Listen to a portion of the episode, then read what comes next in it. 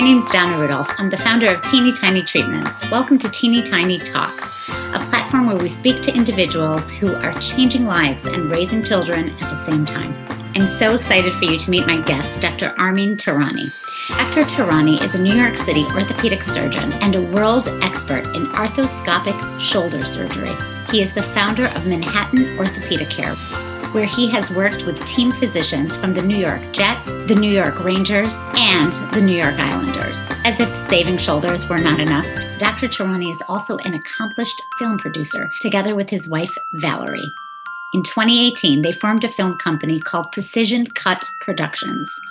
In addition to his two serious businesses, Dr. Tehrani serves on several boards, teaches in medical school, and is an honorary surgeon for the New York City Police Department. He lives with his wife and two girls, ages 13 and 16. Hi, Dr. Tehrani.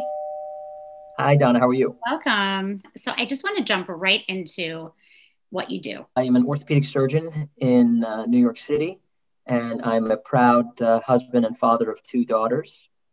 And on the side, when I have time, I uh, dabble in the film business. So I know that you have a specialty in shoulders. How do you get into shoulders? Why not a knee? Why not right. a, I don't know. How did you, like, what is it about that that was so appealing to you? So I was interested in sports, and that involves shoulders and knees mostly. And one of my professors uh, made me do a shoulder anatomy dissection. And the shoulder is one of the most complicated joints in the whole body. There's so many degrees of freedom, and I just really like that challenge. I like the fact that people of all ages get a shoulder problem, whether they're sports athletes, high level, or just everyday people. And so it would allow me to take care of patients, you know, between the ages of five and 95. Do you look at it now, like when people come in with a shoulder injury or young or old, is, is it is it just easy for you? Is it is this no big deal? Are you like okay i can handle it how do you get the confidence to finally say yeah yeah i got this? Number one is being fortunate to be well trained.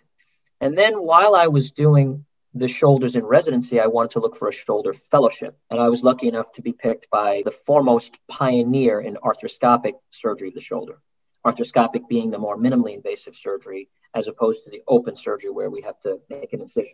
Are you using like robots? So instead of using a robot, there's a camera. It's about the size of this pen.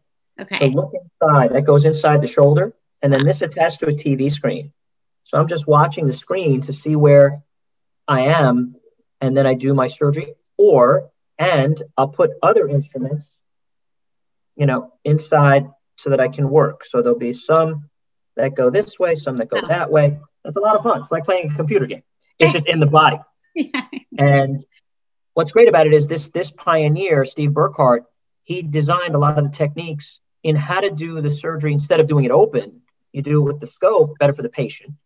And I said, this is what I want to learn. After a year with him, doing essentially an apprenticeship, that gave me tremendous confidence. Oh, are people yeah. doing that now? Is that a, it's a common? Yeah, we well, we've been trying to teach it we, we're all, te- including myself, we try to teach these newer arthroscopic techniques because they're so much better. So now they're commonplace. But the other thing is, I found, and I tell patients this a lot, the more of an expert I become in a field, and right now my practice is exclusively shoulders and knees, and then within that, just arthroscopic surgery of the shoulder and knee. The more of an expert I become, the more humbled I am about certain cases that I'll come, I'll come across that I've never seen before. So, like, give me an example. I will have had a patient who has their shoulder operated on. I operate on a small joint there called the AC joint, and the patient comes back and has pain still in that area. Did I? I always blame myself first, and I say, okay, what could, what did I do wrong? What can I? How can I learn from that and do a better job? And so I remember this case. I talked to some of my buddies, and I I even sent the patient over. I said, I trust these other surgeons. Please have them take a look. Maybe it's something coming from the neck. Maybe it's something I missed. But then also realize you can't cure everyone. You can't fix every. You can't give everyone a perfect result, no matter how hard you try, and no matter how hard the patient tries. So it's very humbling. You know, we don't. I would uh, submit that we know the knee fairly well. We still are learning more and more about the shoulder. It's important to be humble in everything in life, especially as an expert in the human body. E- even though, you know, they have like come so far with shoulder technology, is there still a ways to go? And are we headed in that direction? Oh, most definitely. Uh, first of all, these academic institutions have surgeons that are just spectacular in their desire to be innovative. Their intellectual curiosity is very high, and they're looking for ways to make things better. Number one, because it's a great attitude to have. It feels great to figure new things out. And with technology advances, they can. Right. But I think it's important for the patient population to realize it's still an art. Yes. Medicine is not a science, it's right. an art. We're trying to make it a science. We try to be as scientific as we can, but we have to boil it down to the relationship is between the surgeon and each patient, and each patient is individual and different. Each surgeon is individual and different. It's not math. Is your job, would you say that on some level there's a spiritual element to it? Absolutely. There's no question. I mean, over the last few years now, I've become also a part time therapist. I know that it's important to gain and earn trust. Maybe the problem is not coming from the shoulder, right. but some people might um, their their stresses could sometimes exacerbate Absolutely. the shoulder condition that they already have. Right. And so, if I can help both the mechanical shoulder problem and help them with the other issues that they have involving that, not only do I help their shoulder better, but I help their mind and their heart better. So, spirituality is very, very important to me. And it, it's important to respect the spiritual spiritualistic attitude of each patient, which is different in each patient. Right. Sure. I, you know, I've always said, I mean, a little bit tongue in cheek, I think I would have been such a great doctor if I could have gotten into medical school based on emotional intelligence and not on an MCAT score because yeah, I've yeah, yeah. never gotten in. What is that something that's now being taught? Because you obviously have it, it's natural to you. You have Thank a you. beautiful bedside manner, but so many doctors don't. I, I, sometimes I want to say to some doctors, you should have gone into research. I know that you're also a teacher. Do, is that something that you try to teach those students? There's no question that there are multiple types of intelligence. I think some admissions committees for some medical schools will try their best to assess someone's emotional quotient, so someone's level of empathy. Do they think this person that they're bringing on board to educate to become a physician will be compassionate enough, will have enough of an EQ to really be able to heal the sick?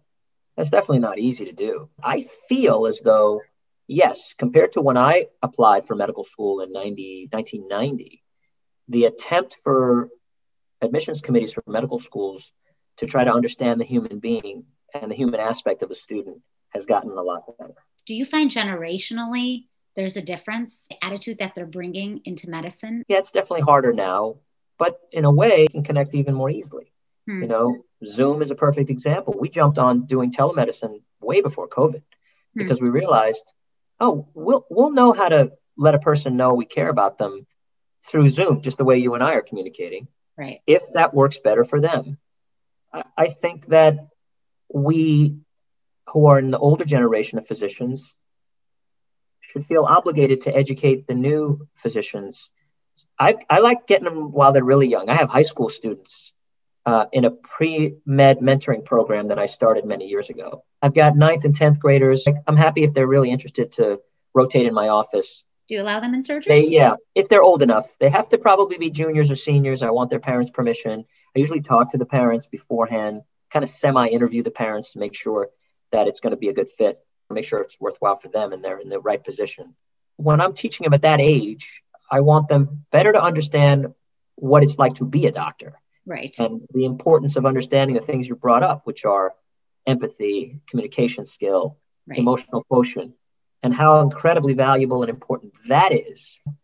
Sometimes it just takes a mentor to instill and inspire the right. person to say, I want to do that. I want to be like you. Who are your mentors? My father, uh, first and foremost. Yep. I actually don't think I wanted to be a doctor. I think I just wanted to be like him. My father's a urologic surgeon. He would not only take care of his family, he sent money back to the old country for his parents. Every brother or brother in law and their family would live with us and we'd take care of them before they were on their way. I said, This guy's amazing. I just want to be like him. So. What do you think is the most challenging part of your job? I'm a sensitive person. Uh, I tend to always look at the good in people, and I always will. And, you know, sometimes you do that and you get burned.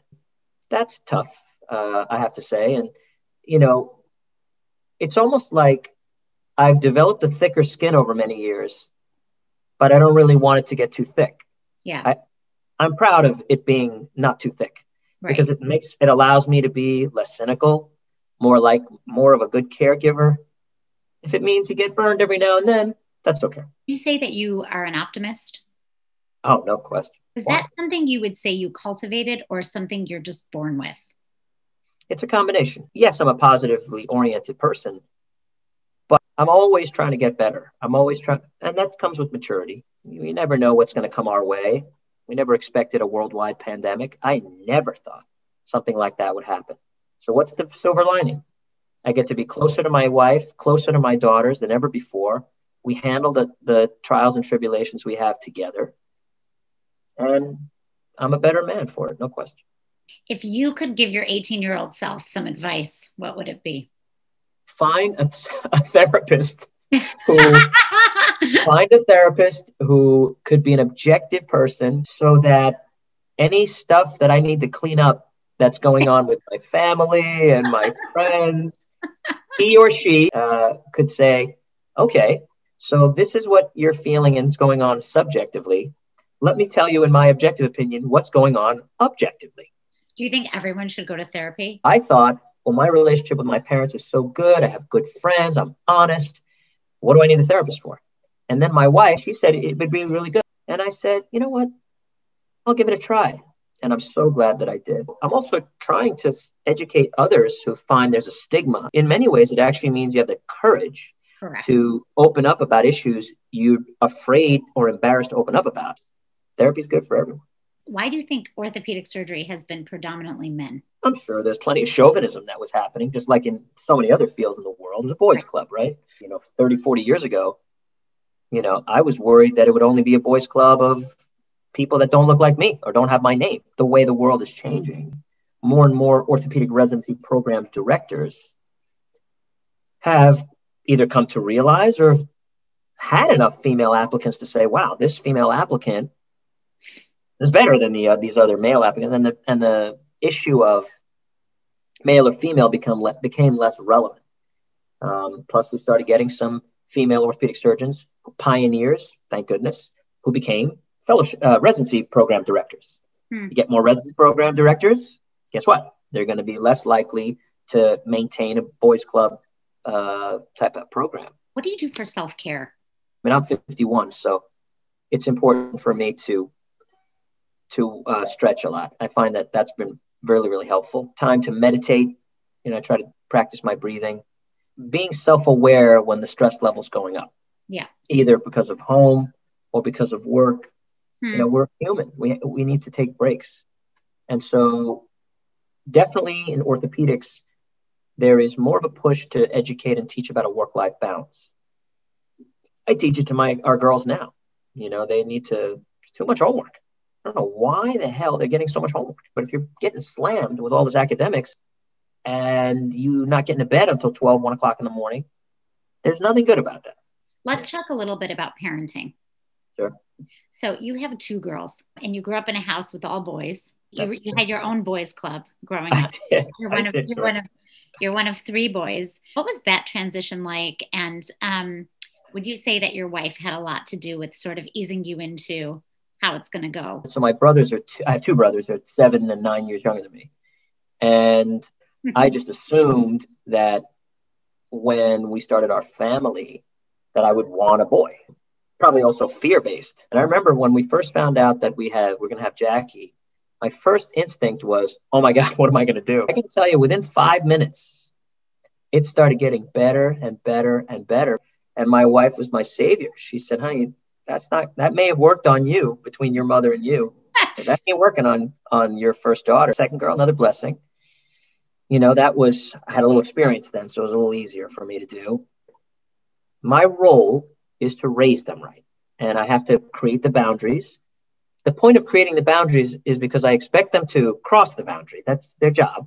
Right. That's okay. So, but I have to, but the boundary has to be created in order for them to cross it. Both you and your wife, your wife, uh, you know, she's a very successful actor um, and is working all the time. You work all the time. How do you balance? How do you take care of two girls? I know it gets easier because your girls are a little bit older, so they yeah. can probably get in an Uber by themselves at this point. Or, but how did you? How did you do that?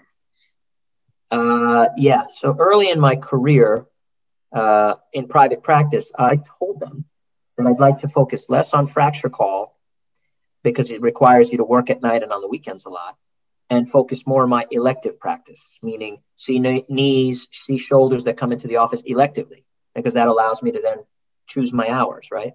right. Not only I lost the revenue from them taking the fracture call for which they pick up fracture cases and increase their business, right. but I paid them for the luxury of doing it.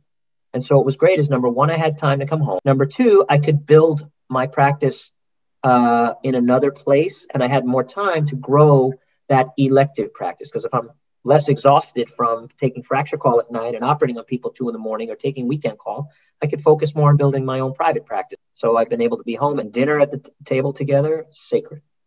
I was just very to ask you what's sacred? Dinner at the table together. Dinner at the table, no phones, honesty, um, being honorable, admitting your mistakes when you make them. What would you say is the most challenging part of raising children. And it could be particular to yours. You know, I have yeah. some kids who make some things harder. yeah, yeah, yeah. Some of them like really just, you know, pouring salt on the wound. My instinct reaction to something that one of my children has said or done is not always the appropriate one. I'm the adult. Do you think some and, of that came from um, your upbringing? I suppose we have to make sure that we are we keep our emotions in check so that we don't take what they're doing personally. Is there anything that you're doing differently in your parenting than your parents did? Oh, big time. I thought I, I, I felt as though my father was so busy taking care of his practice and his family. Oh, I wish there was more time for just me. And so one thing I vowed to do was try to spend what I call one-on-one time with the girls. And I, oh my God, I cherish those times so much. Um, I am more sensitive to what my kids' needs might be. Right. It was much less of a dialogue. Right. Hey, this is now my attitude is, hey, this is what I'm seeing. I think this would work well in your situation. What do you think? I have to work hard to make sure I communicate it well. Right. And then if I do, and then you learn how to be a confident young woman. Do you find that social media, like, what's that like for you? What is it like with teenagers? And is it scary? And yeah. How do you manage that? Well, middle school for girls is brutal. I am absolutely sure after having spoken to many others about how insane this is. $10 million. I wouldn't go back to middle. I just wouldn't. There's no amount of money to send me back to middle school. Donna, it is, it is so hard for these poor kids, especially girls. I mean, right. you know, I don't think middle school was so great for me either, but, it, but, right. it, but it's pretty bad for girls. Yeah. The problem with social media is that there's a lot of uh, lack of genuine behavior. So a lot of people are putting on a show right. that are in middle school that they're having the best time of their lives during COVID, right? Which couldn't be further from the truth, right? And so I say to the girls, shut that stuff off. They're not. It's a lie. There's no chance. Yes. Yes. And all those kids yes. are living those lives the way you think they are. Right. So don't even think about it. And if they are, good for them. Why the hell do you need to watch that? Right. Because that's not helping you feel better. And, why are they wasting their time posting it if they're Correct. having such a good time, right? Correct. I don't have, I don't why have time to send yeah. a text message. Why aren't you just having a good time? Why do you have to why do you have to display it? Right. Uh, is that for because you need that you right. need that love and attention and you need that acceptance from others? That's okay, you know, but right. Just go so enjoy that, your life. That's just a tape, like you're constantly saying that to them, right? Trying to. Yeah. I mean, look, that's why Facebook has the, the button like on it because right. it's like a dopamine drug. Yes. yes. You know, that you get. Sometimes is it important to would you like would I like to share something great with my friends and family? Once in a while, yeah. But not on a regular basis. Right. Right. You know? Right. Go to work, go to school. School is work. Go do your job. Right. Make c- communication is great, social is great. But guess what? Stay focused on what you need to do keep the drama to a minimum as much as you can. Right. And I like drama, Donna. I'm pro drama, Yeah. but right. to a certain extent. right. Right. Not if it's gonna not if it's gonna steer you into a negative direction. There's no need for that. right. No need. Right. It's so hard. I think it's It's really hard. a girl in in to be from 12 to I would say 17 nowadays to be a female is just brutal. It's brutal. I'm going to do a quick speed round with you. What is the last book you read? Do you read? Malcolm Gladwell. Yeah. Uh, I was reading this um, this book, What the Dog Saw. What is your go-to app? Honestly, my favorite app of all time is by far Waze. What would you say is your best parenting hack? I'll give you an example. Um, my best parenting hack, uh, I guess, when my kids were young, I would put one of my children hated getting dressed in the morning, so I would put them in their clothes at night and they would sleep in them and wake up in them the next morning. you just had to, you know, it's like survival, survival. like, that's fine. These are your pajamas. And then we would just put them in the car for sleep. Wow. I guess my best parenting hack, honestly, is that, and this is not so not as cool as yours, but the ability to get them out of the damn house. Yeah. Is I I give them time, and when we have to go downstairs, I very loudly open the front door, and with and I pound my feet towards the elevator and hit the down button.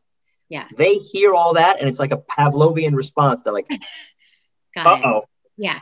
daddy is leaving. we better get moving Right. because there's Right. going to be hell to pay. What is the best show that you've watched in 2020? Binged. First one that comes to mind that I really loved was The Queen's Gambit. Like I love it so much that I'll see it again. Now, that that storytelling was really really spectacular. Correct. Correct. Armin, thank you so much. This has honestly been amazing. I've gotten so much out of this, and I know everybody else will as well.